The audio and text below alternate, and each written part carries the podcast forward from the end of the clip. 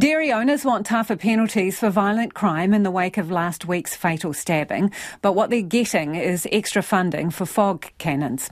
Many closed their stores for two hours and about 300 people gathered outside Jacinda Ardern's electorate office in Auckland, the same electorate where dairy worker Janak Patel was stabbed to death.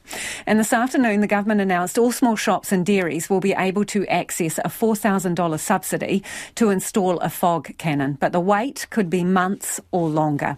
Sandringham Business Association Chair Chithan Chittibomma joins us now. Kia ora.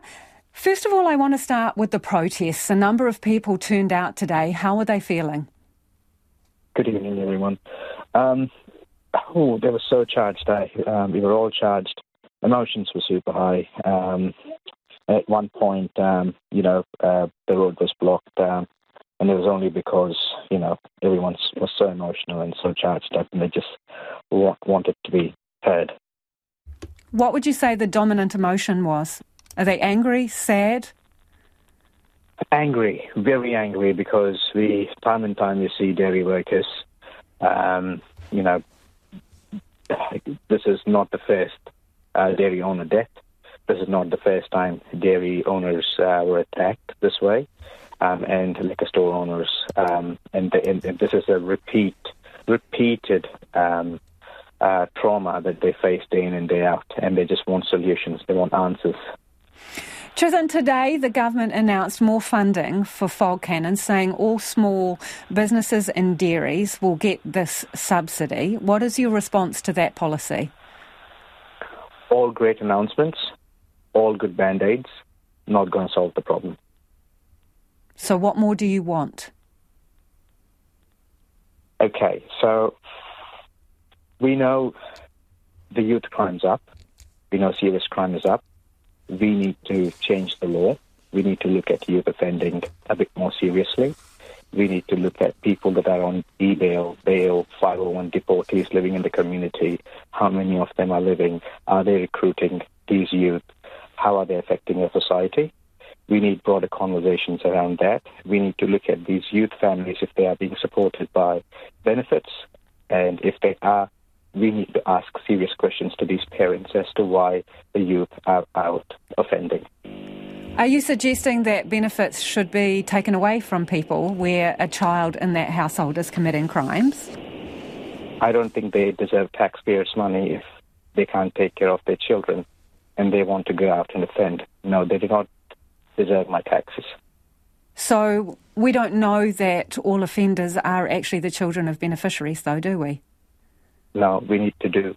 That's why we need to need to discuss. We need to investigate. We need more information on this matter. So cut off benefits if that is the case. Correct.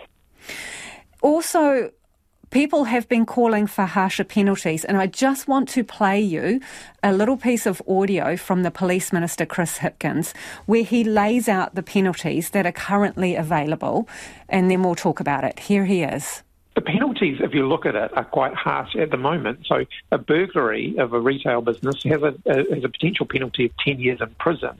An aggravated robbery has potentially 14 years in prison. So, these are already relatively harsh sentences. So 10 and 14 years, Chithan, what would be an appropriate sentence in your view? Um, 10 and 14 years on sentences, but they are, uh, but are they in the jail for that long?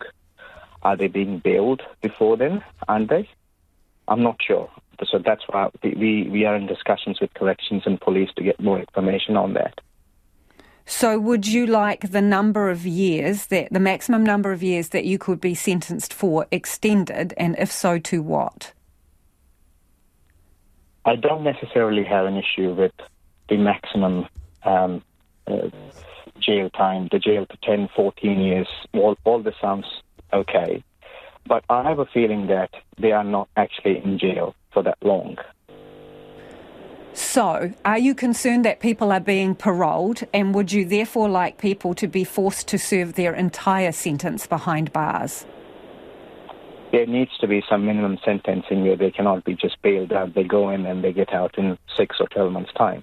And to be quite honest with you, I have no idea if that's happening because I looked at the corrections document today. Apparently, there are about 53,000 people amongst us that are on bail. Do you have concerns that some small business owners and dairy owners may take things into their own hands? 100%. I'm very concerned because the. What makes you that concerned? What are you hearing? the protest from today, I didn't. I I never thought it would be so charged. What are people telling you? Are they telling you that they have weapons? What are they saying?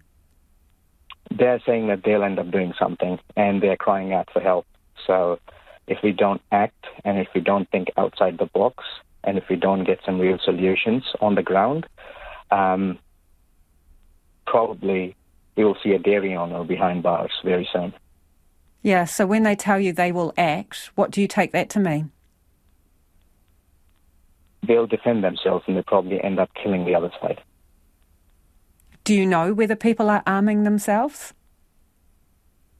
Yes. What with? Hockey sticks. And what are you saying to them about that? I tried to reason with them today and uh, they weren't very kind to me. So are they not listening to you? It's it's gone past that point, yes. Appreciate your time this evening. Thank you very much for joining us. That is the Sandringham Business Association Chair, Chithan Chittibomma there.